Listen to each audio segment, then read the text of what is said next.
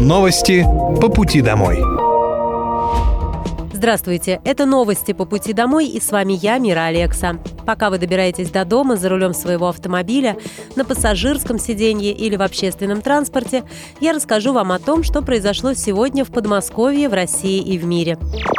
Специальная военная операция по защите мирного населения Донбасса продолжается. На Донецком направлении потери противника за сутки составили более 320 украинских военнослужащих убитыми и ранеными. Танк, две боевые машины пехоты, 12 автомобилей, самоходные артиллерийские установки «Краб» польского производства и «Гвоздика», две гаубицы Д-30 и одно орудие Д-20.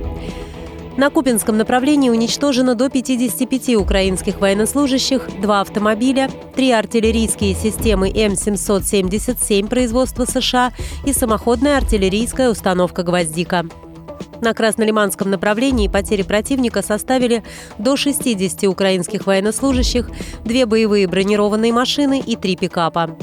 На южнодонецком направлении уничтожено до 180 украинских военнослужащих, две боевые бронированные машины, пять автомобилей, самоходная артиллерийская установка «Краб» польского производства, две гаубицы Д-30 и одно орудие «Гиацинт-Б».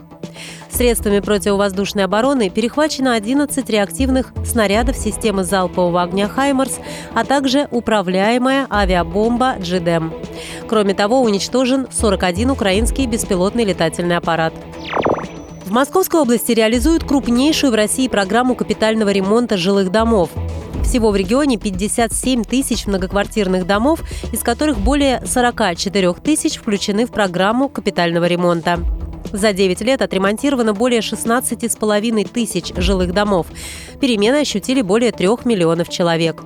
Еще около 4800 многоквартирных домов обновят за три года, рассказал губернатор Московской области Андрей Воробьев. Для жителя многоквартирного дома уютный дом – это не только про его собственную квартиру, но и про подъезд, лифт, двор, общие пространства, чтобы все исправно функционировало и радовало глаз. Необходима забота и своевременное обновление. Отмечу, что мы стараемся решать задачу комплексно и синхронизировать этот процесс с благоустройством дворов и ремонтом подъездов, чтобы доставлять жителям меньше неудобств, отметил глава региона. На сегодняшний день больше всего домов привели в порядок в Серпухове, Можайске, Подольске, Балашихе и Богородском округе. Также Андрей Воробьев сообщил, что по программе капитального ремонта в регионе обновят фасады домов, признанных объектами культурного наследия, не нарушая их облик. Почти 3000 студентов поступили в медицинский колледж номер один в Подмосковье в этом году. Медицинское дело по-прежнему пользуется большим спросом у абитуриентов. В этом году заявление на поступление подали более 11 тысяч человек.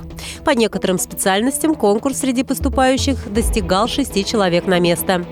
Московский областной медколледж обучает студентов по нескольким направлениям – фармация, лабораторная диагностика, стоматология, сестринское и лечебное дело.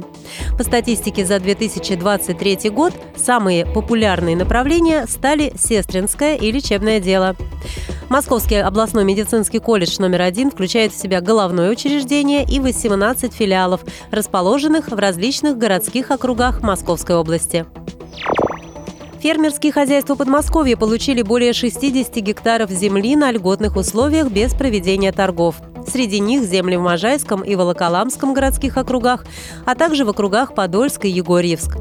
Землю предоставляют в аренду на льготных условиях сроком на 5 лет. На данный момент в регионе ввели в оборот более 20 тысяч гектаров неиспользуемых сельхозземель. Всего в этом году в Подмосковье намерены ввести в оборот 35 тысяч гектаров. Для подачи заявки на получение земли заявителю необходимо зайти на региональный портал госуслуг и выбрать земельный участок. Также на интерактивной карте появилась возможность выбора локации в том округе, где нужна земля.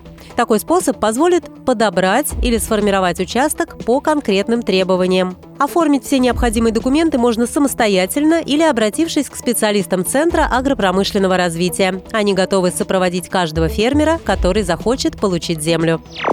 Жителям Московской области напомнили условия вхождения в программу социальной газификации.